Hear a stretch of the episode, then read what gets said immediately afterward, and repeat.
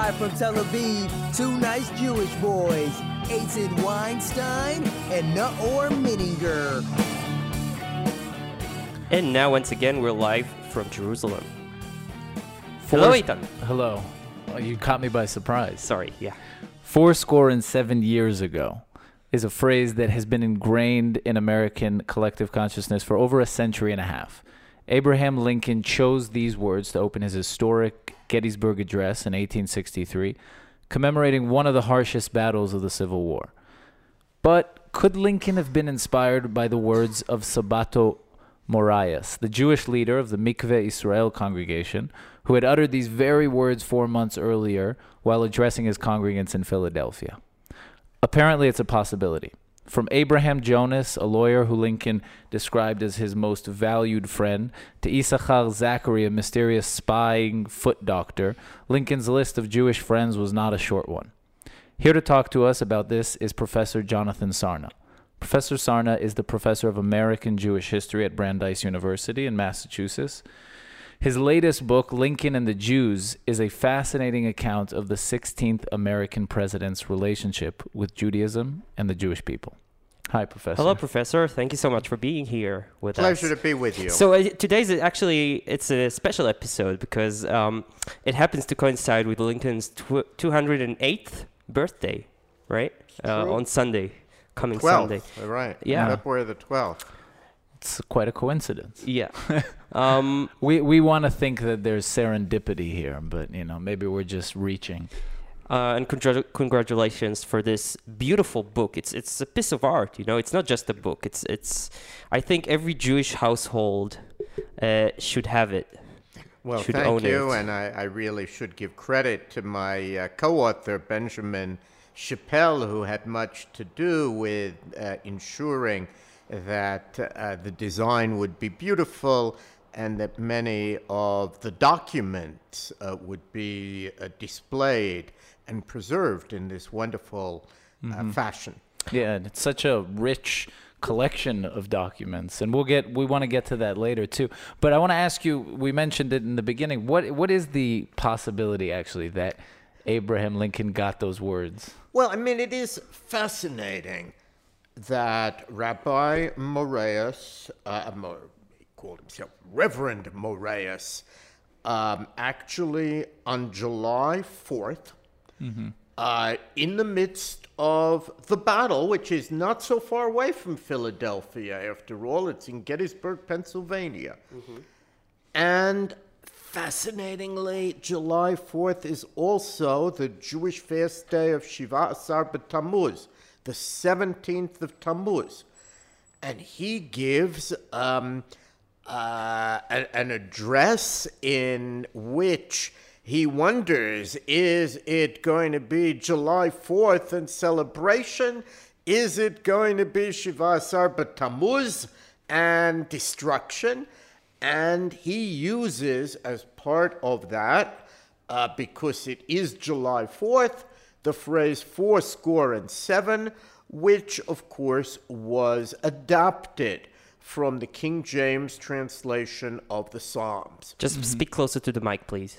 Directly to the mic. Um, Yeah, what, exactly. what, of course, I don't know is whether Abraham Lincoln saw a copy of that sermon, but the sermon was published in uh, the Jewish Messenger, which was a uh, Jewish newspaper at the time, and we definitely know that other sermons by Sabato Morais were um, uh, sent him. re- sent to Abraham Lincoln.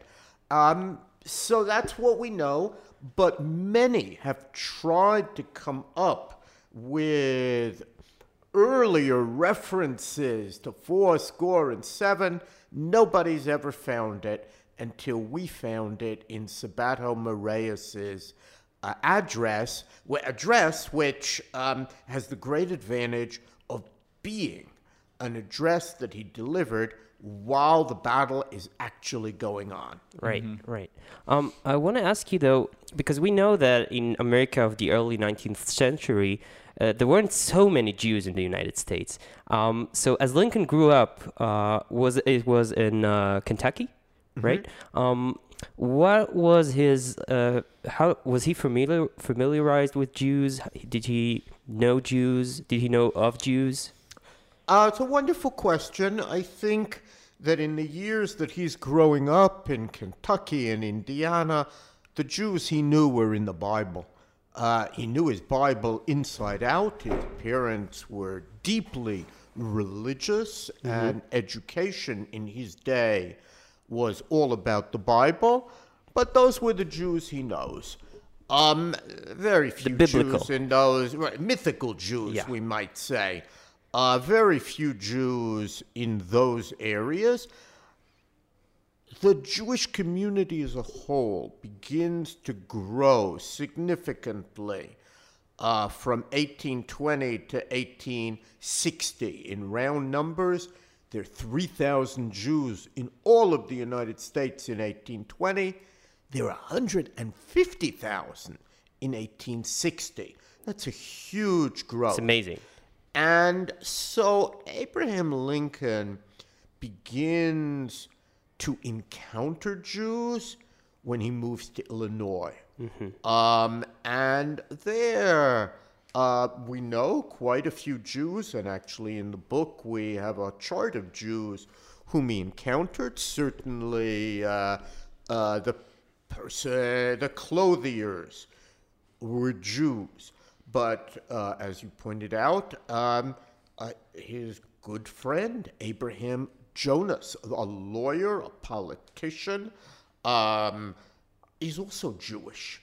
And uh, so he has begun to meet Jews uh, really for the second half of, of his foreshortened life. Now, the this jump in population, because it's fascinating. I mean, for three thousand to one hundred and fifty thousand, that's quite of influx of Jewish of Jews into America. And from from your book, you understand that it, it, a large part of it was uh, something that influenced it was the the failed eighteen forty eight. Uh, um, uh, Revolutions, right. revolutions in Europe. So I wonder, and these Jews they left that because of persecution. Well, you the the growth of immigration is of course always complicated. Why do people move? Uh, some of it is simply opportunity in America, which led all sorts of non-Jews from Central Europe likewise to immigrate. Some of it is oppression because Jews come at a rate much greater than non Jews. And whenever the Jewish migration is at a higher rate than the non Jewish, you can be sure Jews are coming for reasons of their own. There are significant anti Jewish laws in the German states, in many cases designed to restrict the growth of the Jewish population. In uh, Bavaria, there were actually laws preventing many Jews from marrying in order to ensure that the Jewish population not grow. And of course, all of that led em- to emigration. And then on top of it, you had liberal Jews who take part in the failed 1848 revolutions and uh, then make their way uh, to Start the new United lives. States in, in and, and so they come to the states and are they greeted in the spirit of the constitution or in those days, America was filled with immigrants. Um, there has never been a time when there weren't some Americans who wanted to keep aliens out. Uh, the famous example in the 19th century are anti Catholic uh, efforts uh, called Know Nothings and so on. And anti Irish, um, uh, uh, even some laws. But um, Jews, especially Jews who were prepared to move towards the West could find wonderful opportunities. This was the new frontier. Everybody in Illinois had come from someplace else except for the Native Americans. And um, it's not a surprise, I think, that lots of Jews do spread out across the country where opportunities lay. Uh, But not without anti-Semitism. there's certainly uh, anti Semitism. Um, I don't think it's greater, perhaps it's less than anti Catholicism in that period. And the interesting thing is you also have philo-Semitism. That is, there are Protestants who are excited by meeting Jews. A little like So- evangel- evangelists. some would try to convert Jews, but others were very proud uh, to have a synagogue, and we know that some synagogues were actually assisted by non Jews. Then, as now, I think Americans were of various different views on immigration, but there certainly were plenty of Jews who came to America to improve their lot economically, politically, socially. And actually, they did. And in one generation, many of them moved up and had memories. Oh, we started as peddlers, and now uh, look uh, how we have been able to succeed. Right. So there's Abraham Jonas you mentioned is one of his, you know, in the book also. Uh, you name him as one of his greatest friends. Who who who is this guy, and how did how did Lincoln meet him? Abraham Jonas. Um, Just speak to the mic, please. Abraham Jonas is um, actually from England. His brother, Joseph Jonas, uh, is remembered as the first longtime Jewish resident of Cincinnati, Ohio. This is a very traditional Jewish family from England. Um, Abraham comes to America, originally to Cincinnati. Uh, then a great tragedy happened. They married two daughters of the great minister of Shearith Israel, the Spanish and Portuguese synagogue in New York, Reverend Gershom Mendes Seixas.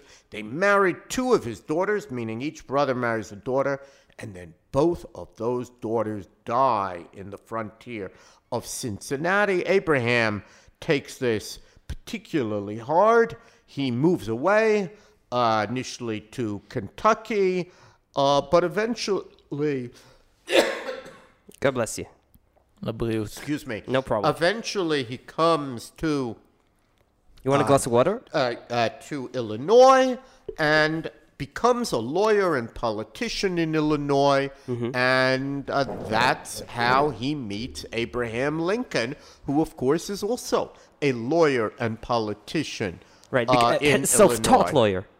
Yes, uh, but many lawyers at that time um, read law in books, worked with a lawyer apprentice, Right. and then um, and then put out their shingle. It wasn't so unusual uh, in that era before the great American law schools. Right, right. Um, and so as, as Lincoln um, becomes more and more uh, a public persona, um, he finds himself involved with more and more Jews. And somehow the connections between the Jews and his, his um, route to the White House, uh, it becomes integrated, right? I think that, first of all, the fact that Lincoln knows Jews at this young age is very important. When people know folks of uh, somewhat looked down upon religion or race, they tend to be more tolerant toward them. Lincoln didn't have to believe stereotypes about Jews. He knew Jews personally and uh, befriended them. So that's the most important thing. The more Lincoln meets Jews, the more he gets to know and especially respect uh, rather liberal Jews um, who were strongly anti slavery and uh, who were involved in this new Republican Party. Um, Which he represented in a way. Exactly, which he's also part of. They join him Now, that's a small percentage of all the Jews, but uh, he thinks that that's, uh, in a way, what Jews are like. Uh, perhaps had he been in New York, where there were plenty of Jews in the clothing trade who, who uh, clothed the slaves in the South and who were much more politically conservative and democratic, maybe would have had a different view. But given that he's in the Midwest and friendly with Jonas and meets other um, uh, liberal Jews, he imagines that uh, these are the Jews Represent. representative Jews, exactly. He's very impressed with them. Um, but the most important thing is that he learns that they're people like any other people. And what is amazing, really, about Lincoln is uh, that he judges people as individuals, not as groups. He's prepared to call Abraham Jonas a Jew, my friend. He's prepared to call Frederick Douglass, a former slave, my friend. This in an era when most people would not call an African American uh, my friend. So, what, how do we explain that? Well, I think it's because he was committed to the idea that people should be judged as individuals, not on the basis of groups. He was appalled, really, at anti Catholicism and has a magnificent uh, quote um, uh, about his opposition to the Know Nothings. In his view, that really was not what America was all about. Right. Uh, he took seriously the Declaration of Independence and the idea of liberty and justice for all. He internalized that. Uh, and he tried to live it um, as best he could. And also, you write in a book that he cherished and, and was um, very fami- he knew the Bible, the Old Testament, very, thoroughly, which was not that common back then, right? Um, Americans are moving, some of them from a more focus on what we would call, uh, what they would call the Old Testament to the New Testament, because abolitionists, anti, some anti-slavery people said, "Oh, the Old Testament is full of slaves," uh, but Abraham Lincoln had been raised um, in uh, a religious uh, environment where the Hebrew Bible, the Old Testament in its English translation, was central. He was very proud that he and most of his relatives bore Old Testament names, in his case, Abraham. Um, and he knew the Bible inside out. Over and over while we were researching this book, we would realize that one or another phrase that just popped out of Lincoln was really a biblical phrase. Right. Um, and It was rooted in his language. absolutely rooted, and in some cases, he will take unusual biblical phrases and really develop them.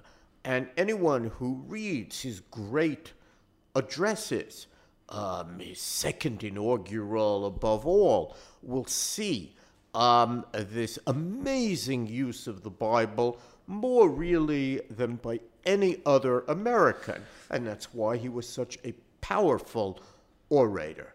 I wonder because we do know that in the Old Testament there's uh, in Judaism there's a concept of slavery and there is you know owning slaves and there's laws that are laid out in the Old Testament on how to own a slave.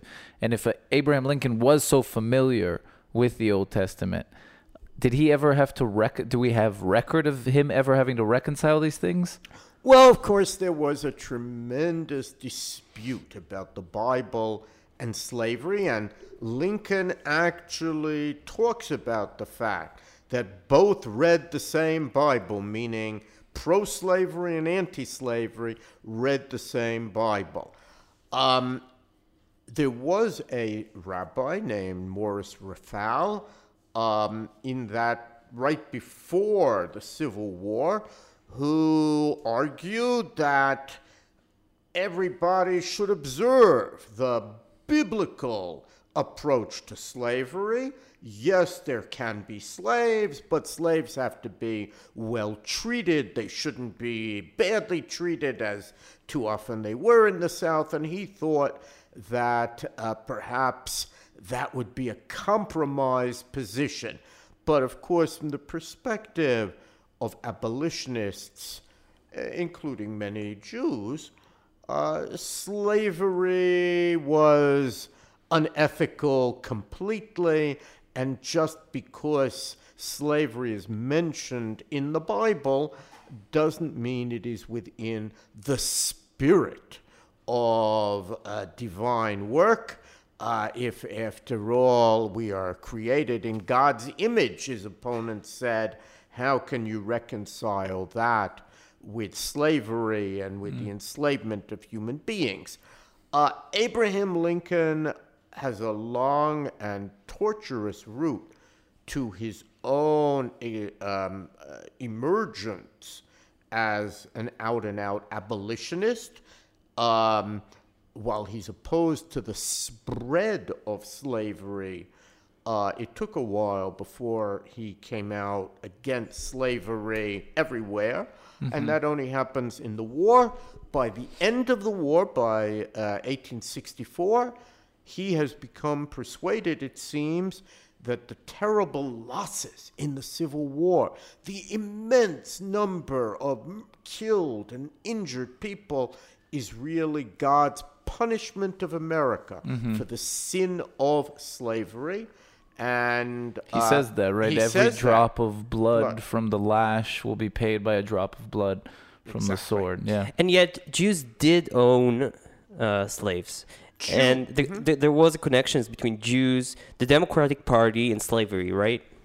You can find um, every position within the Jewish community, from anti slavery to extensive support of slavery and indeed ownership of slaves. So, Right.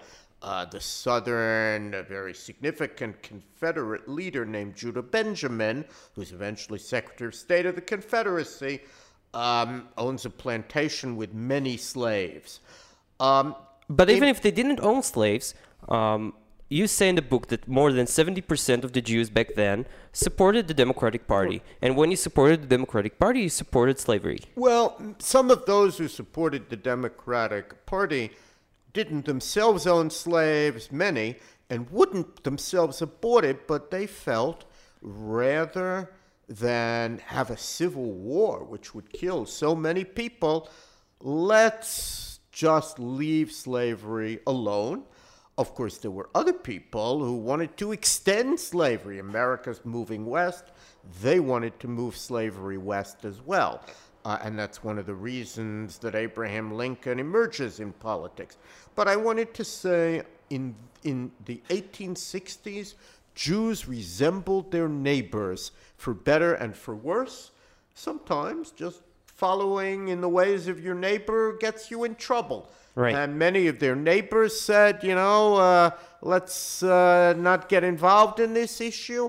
And there were Jews who followed that. There were Jews who made money off slavery and certainly didn't want to endanger their clothing businesses. Uh, and then there were Jews who found slavery um, a violation of every ethic that they held dear. So you uh, bring up in your book a fascinating figure who we both kind of were just amazed by. Um, uh, somewhat enigmatic. I mean, it's very uh, shady what's happening there. It's not quite uh, understood, but Issachar Zachary is this uh, spy foot doctor, which is quite fascinating. But who can you tell us a little bit about this guy? Who he I is? mean, uh, he is really an amazing figure. Uh, in those days, they called it a a uh, chiropodist was the name for a foot doctor. Um, he probably does more to advance chiropody than anybody else in his day because Uh, how he learned it, nobody really knows, but he was able to do painless uh, chiropody and to make people's feet feel a lot better. And you have to remember This was an issue back there. well, you know, cars didn't exist. People walked a lot more. Right. And not only didn't cars exist, but it had not yet been discovered that the best way to keep your feet uh, is to have well fitted shoes that are the right size. Not to That mention socks. And right, none of that was really well understood. So, uh, you know, if you wear your left shoe on your right foot and vice versa, and you don't wear socks, you'll need a chiropodist too. So it's not a surprise Yeah, desperately. that um, Issachar Zachary, who was so very skilled, um, uh, is prized. He's made a reputation for himself in New York, and with the outbreak of war, where you've got soldiers who are going to be marching for miles, the idea was maybe we need a chiropodist for the military. He also pl- plagiarized. How do you say it? Pla- Plagiarized. Plagiarized. Uh, yeah, yeah. and We know that his books. Uh, I mean, he certainly uh, had a big sense of himself, Issachar Zachary. But I've got to imagine because dozens and dozens of testimonials survive attesting to He his kept a book of- and his good work. Yeah, he kept them. Uh, and, uh, and now my co-author Benjamin Shapell owns them. Those prove that he was very good. and he used them and leveraged them to get higher and higher And in a very skillfully. Right. Eventually, And- Lincoln and, And Grant. eventually, and- it's recommended. You know, Abraham Lincoln had famously painful I, feet. yeah, I imagine like Lincoln sit, sitting in his office and like for weeks he gets recommendations about a foot doctor, a foot doctor. So, so he's like, the hell with that, bring me that foot doctor. yeah, yeah, yeah, exactly. uh, and, okay, okay, uh, I'll accept him. Let's see what he has to has offer. to do. And and it's really uh, amazing because we have these testimonials, and you can see initially Lincoln is a little careful, and as time goes on, uh, he's more and more enthusiastic. Right. And one of the ways that a good foot doctor makes sure that it's not too painful is actually to chat up his patients. That's still true today. The Uh-huh. you, you uh, talk to your patients. Almost their mind hypnotized, is, yeah. Their mind isn't on what you're doing to their feet. So Issachar Zachary seems to have been very good at that, and Lincoln and he clearly became good friends. Mm-hmm. Uh, he saw Lincoln a lot, and Lincoln grows to trust him, knows that he's Jewish with his name. Everybody knew that. Mm-hmm. And uh, eventually, Lincoln decides to use him as a conduit. Yeah, he probably Jews. pushed Yeah. pushed himself there. He probably offered himself to do some special missions Uh, and no planted this idea. No, and and and so he goes out and. Uh, uh, you know, he uh, in New Orleans, uh, where you had a significant Jewish community, Abraham Lincoln believes, oh, we'll send my Jewish representative. That'll bring them back into the Union. Uh, he'll be able to influence them in a way that I cannot. This was a very old idea of, of, of using a kind of Jewish intermediary in that way. And uh, we know that Zachary also was supposed to do a little bit of spying, um, which he also does. Um, and then, you know, he gets uh, into his head maybe he can solve the whole Civil War and become rich and famous. That doesn't work out, but we know that he had a secret meeting with Judah Benjamin. Uh, you have this memory of here. Issachar Zachary, a Jew from the north who knows Lincoln, Judah Benjamin, the most important Jew in the Confederacy meeting, and they're going to solve the problem. Yeah. It's an amazing story which had never really been uh, told before, um, and all the documents exist. So it doesn't happen, and like most other efforts uh, to bring about peace uh, in the midst of war, it fails. But uh, Zachary does ingratiate himself with Lincoln. He is able to do what Jews call pidyon shvuyim. He's able to rescue people who are um, jailed for smuggling or for other crimes. Mm-hmm. Uh, and so the Jewish community comes to like Issachar Zachary as a kind of friend Yeah. at court. And Issachar Zachary a works- macher, basically. works hard in 1864 for Abraham Lincoln's reelection Right. and works hard in the Jewish community. It's really the first time we see a strong campaign effort. Right. Um, Although also, Jewish also in the first um, elections uh, of Lincoln, uh, you mentioned, I think, in the book that Lincoln uh, saw the potential Mm-hmm. in all kinds of minorities that no one looked upon then up, at, up until then, right? Right. So what was the Jewish uh, role in having him elected in the first time?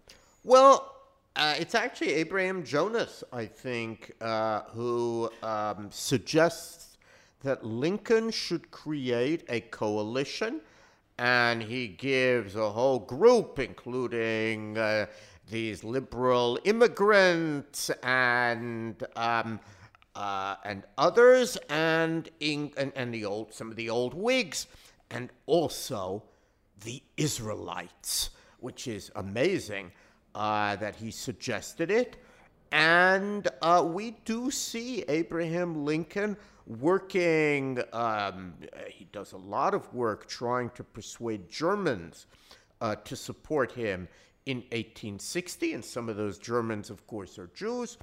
And uh, it is very much a coalition of different kinds of groups that they're trying to build into a, new. Republican coalition. That's how American politics works. Uh, A Yeah. hundred years later, Franklin Roosevelt is going to put together a new coalition for the Democrats. That's it's always been that way, and Lincoln was very, very good. At Pioneering that in that sense. Uh, yeah, he was a very good politician.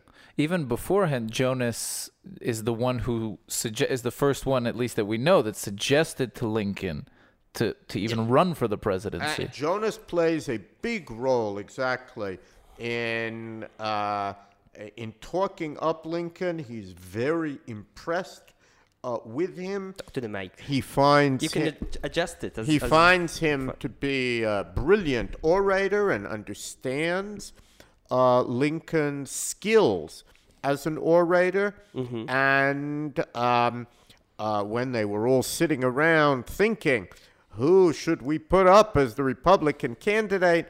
There is, it's a published uh, recollection that it was Abraham Jonas who suggested uh, Lincoln's name. Uh, that makes perfect sense. They're in the same state.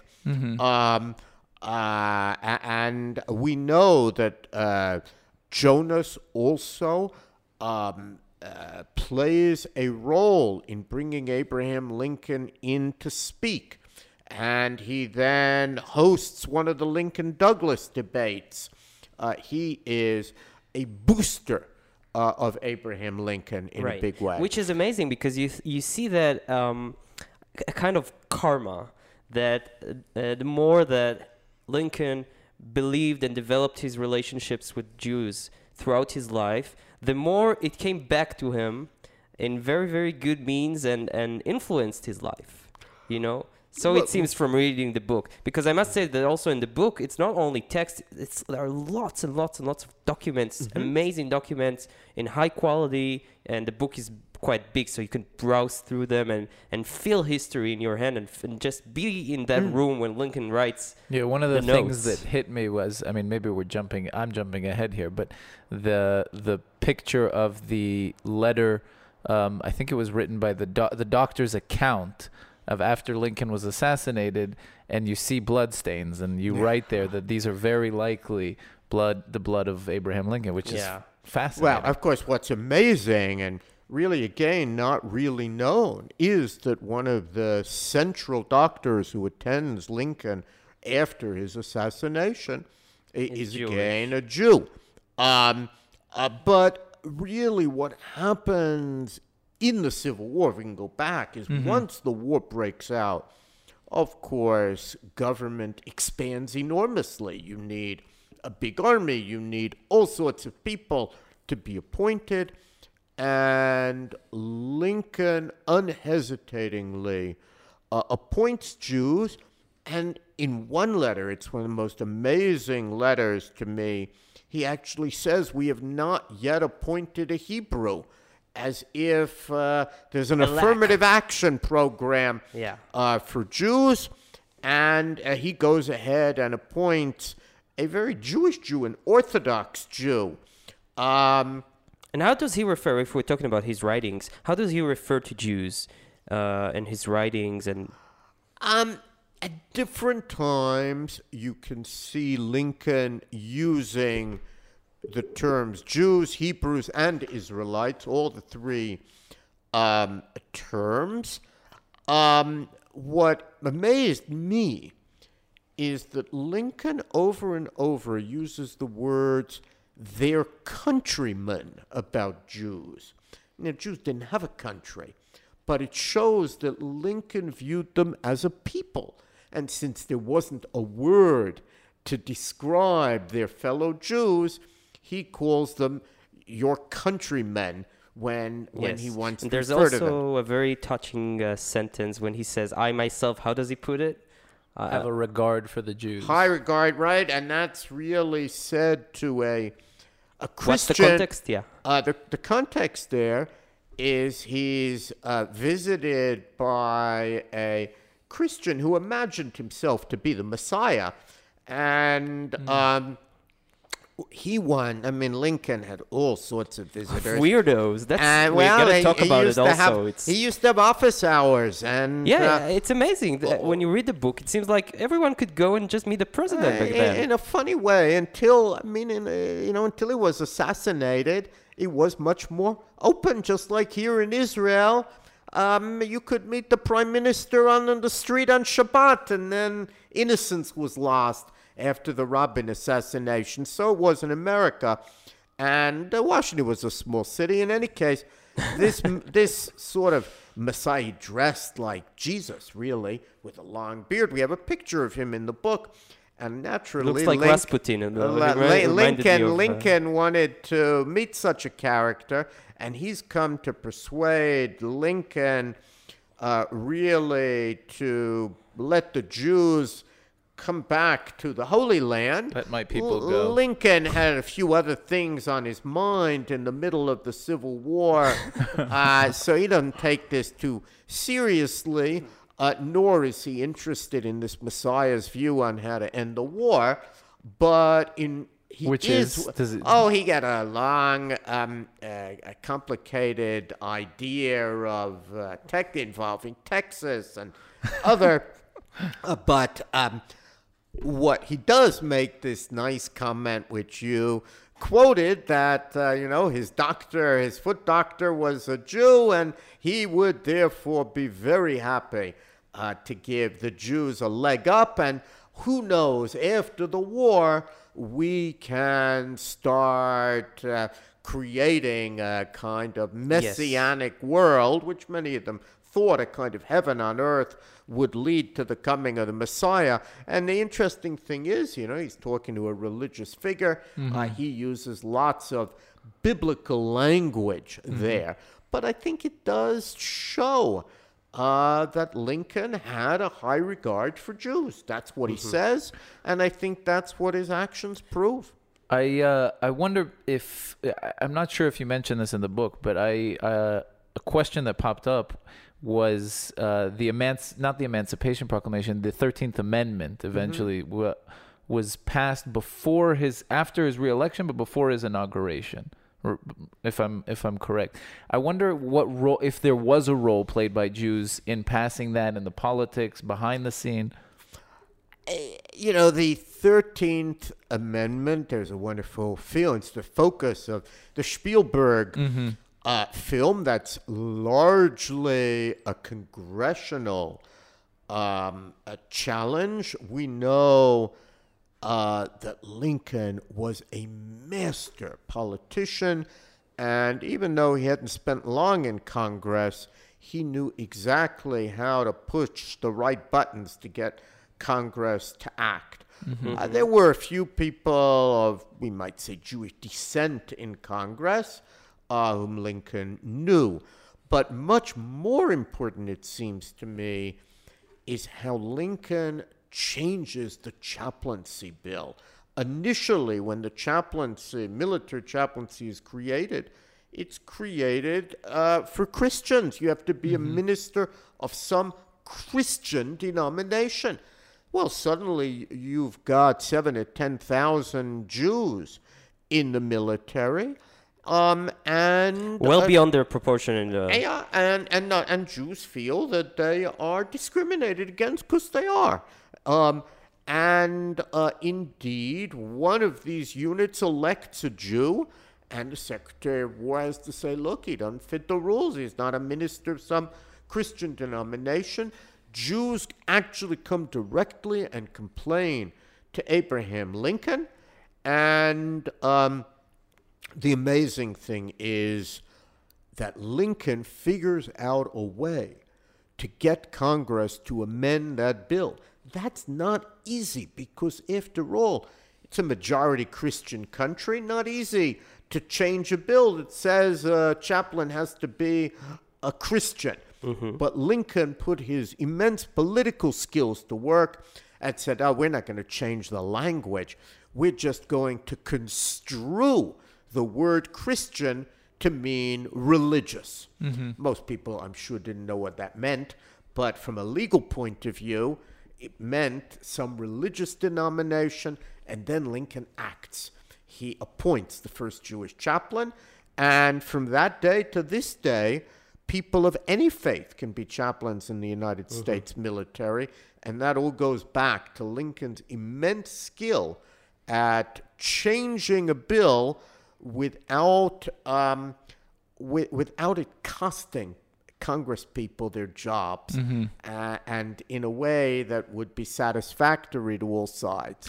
So Yeah, you go. write about uh, the Ju- Lincoln's first acquaintance with a Jew, and you you spend some time in the book on that. And When exactly was it, and who was it, and how we can't really know.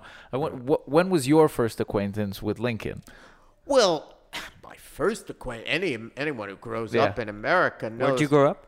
Uh, I, I I grew up in the United States, and anybody, I mean, even as a child, when I was a child in school, Lincoln's birthday was still a holiday. Eventually, they merged Lincoln and Washington into President's Day, but in my day, it was a it was there, and any I think um, American today will learn about Lincoln, and I think Abraham Lincoln, especially in the northern states, uh, is a very significant role model. Uh, In the for- South, there's for still bad blood. Uh, well, I think I mean what was amazing this year is that both of the presidential candidates, who, as you recall, didn't agree on much, but they all agreed on Abraham Lincoln as a great role model, and both quoted Lincoln and so on. And I think that today in the United States, Lincoln is one of those central icons. I have to say, as someone who spent a couple of years reading Lincoln letters, Lincoln is astonishing, uh, one might say in Hebrew, to- toho kavoro, meaning the outer Lincoln, the Lincoln um, that other people saw, is the same reflects entirely. is the same Lincoln uh, you read in his letters. Yeah. Uh, he's a man with a very deep ethical sense, a man who agonized over issues, um, a man who tried to treat everybody as an individual. Uh, I, I think anyone who studies Lincoln comes away elevated, and that's probably why there are more books about Abraham Lincoln than about any other single American, um, because he is such a role model. But amazingly, there had never been a good book or really any real book on Lincoln and the Jews. Right. And that's really the hole uh, that we filled. So when did you when did you first approach the subject? How did your fascination grow? Well, I'd actually um, done a book on another president, Ulysses S. Grant, who actually expelled Jews from his war zone in the Civil War. Deported. Uh, I mean, just ordered them out of his war zone. Jews as a class, he said, the very opposite of Lincoln. And um, Lincoln overturned that order as soon as he heard about it.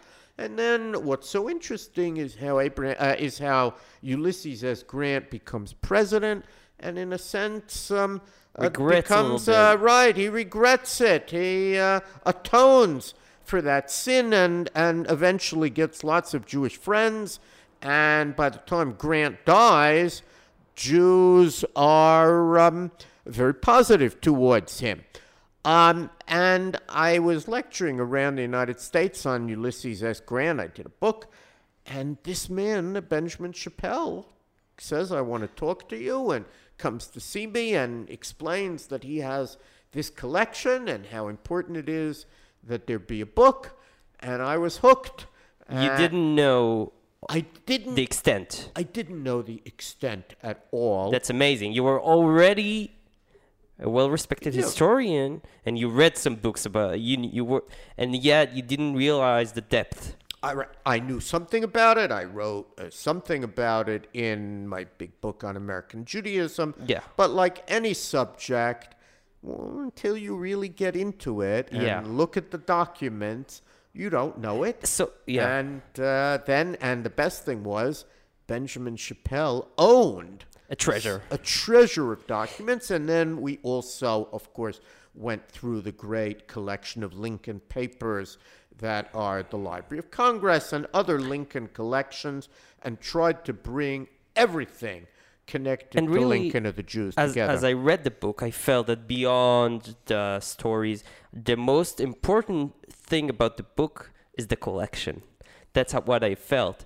That I, I'm I'm exposed to something really really unique that someone uh, Mm-hmm. put life and and of course capital in it. So I was wondering what's the story with this Shapell? How did how did he have come to to have this collection? It's it's amazing. Well, I mean, you have to ask him, uh, but uh, he is, he writes a little bit about himself as a collector. It's a great American story, meaning his father came here as a refugee from the Holocaust. to Israel? Uh, no, came to the, To United, sorry, United to the United States, yeah. States, came to California uh, uh, as a refugee. And according to what uh, Mr. Shapell tells me, he was interested in primary rare documents even as a fairly uh, as a child and was entranced by them and his father as an immigrant to america was tremendously excited about america and some of its heroes and uh, that's uh, you know what ben decided to devote his life uh, to doing and i have to say and until you see a collector in action you don't realize how hard the work is. It is a full time job. He still collects. Scurry, yeah, he still does. You read catalogs, you try and find out what's available, and your goal is to find documents often that other people don't appreciate or understand, Mm-hmm, and you realize they're great significance. Did he tell you a, a f- cool story of how he happened to find a rare piece of? Uh, he he certainly had had found. I mean, there were documents flea markets and in, uh, where he taught. You know, people thought, oh, it's just valuable because it's Abraham Lincoln's signature, right. and they didn't realize the Jewish significance. Because he collects only Jewish-related Lincoln memorabilia. Um, that's the core of the collection. He has some very significant How many general. items? I don't know. He has um, some very significant general Lincolniana. Um, uh, uh, because he came so to revere Lincoln, and his is one of the great private collections of Lincoln materials in the world. Uh, and he knows um, all of the great museums and so on. Yeah. And we, you know, there was a wonderful exhibit uh, connected with this ex- uh, with this volume uh, that was shown at New York Historical Society and had a huge audience. Uh, Lincoln is still someone whom American Jews uh, revere. So, how did you piece together the stories? I mean, does he have it already kind of, does he already uh, group them, categorize them according to a narrative? And he says, okay, these are all from, or according to characters, or, or did No, you that- guys that sit? was my doing. Um, my job was to take these documents and turn them into a narrative, turn Mm-hmm. them into a book. And actually, it was my suggestion that this be a biography, meaning that we take Lincoln from his birth to his death, move chronologically, but do it through Jewish eyes. Yeah. Meaning, in every era, I'm looking at the Jewish angles. Mm-hmm. Since there are thousands and thousands of books on Lincoln, to have one that looks at Lincoln through Jewish eyes Right. seemed to me in order. And uh, that allowed us to tell a story. And that's what I wanted to do. I wanted to tell the story of Lincoln uh, in that way. And um, I I think there are people who have read just the words and have said, yes, it's interesting. I couldn't, wouldn't have imagined that you could tell the story of Lincoln and the Jews in such an interesting way. And uh, what I also wanted to show was that you can begin that story almost as soon as Lincoln is born because he's learning about Jews, he's using textbooks, and then you can introduce these different Jews, some of them very uh, important, like Jonas and Zacharie, and others more fleeting, like some of the people he appointed, but really show and some of them, all of the connections. some of yeah. them more fatal which i mean it, it, it's unclear if he's actually has any jewish ancestry but towards the end of the book you bring up the the the story of uh, uh, john wilkes booth Yeah. and he has some jewish ancestry or you know, Give us I some hope. Come and- on, and Professor. John, John, what was interesting to me, and here's where I was trying to find everything and put it in, and you're absolutely right. There were people who said, oh, don't write that. But John Wilkes Booth, father, not Booth himself, John Wilkes Booth, John uh, Bo- Bill Booth's father was a very famous actor. He told people that he had kind of Jewish blood uh, in his veins. He certainly had a lot of Jewish friends, and he seems to have known some Hebrew. Um, there's no real evidence to support the idea that he, uh, which is a romantic idea, that he went back to Spain. Uh, but he's an actor after all, and l- like a lot of actors, even in our day, um, uh, he was interested in being noticed, in being respected, in being a character. Uh, John Wilkes Booth also had some Jewish friends, um, and Jews were quite significant both in the theater and as supporters of theater in the And Lincoln actually century. went also to Jewish themed plays. That's that's some of the most interesting stuff. I until I did this research, I had no idea how many Jewish themed plays there were, and uh, you know plays on the Mortara affair, uh, an event in Europe about the uh, kidnapping, really, of. Uh, of a Jew who's forcibly converted to Catholicism and brought up in the church. And in a sense, that becomes, in its American telling, strangely an allegory in part for slavery and other stories about Jewish suffering. And Lincoln, who I think is sympathetic to all kinds of suffering, is going to those uh, going to those plays. Part of what you see here is the emergence of Jews on the American scene. When there are 3,000 Jews in 1820, very few people know a Jew. By Lincoln's day, most people know some Jews, and Jews are becoming more and more significant, and that's what gives this story uh, importance, not just for Lincoln, but for America as a whole, which, after all, is going to become uh, the great diaspora center Yes. uh, of the Jewish people. But is there any hope that he was one of ours, Lincoln?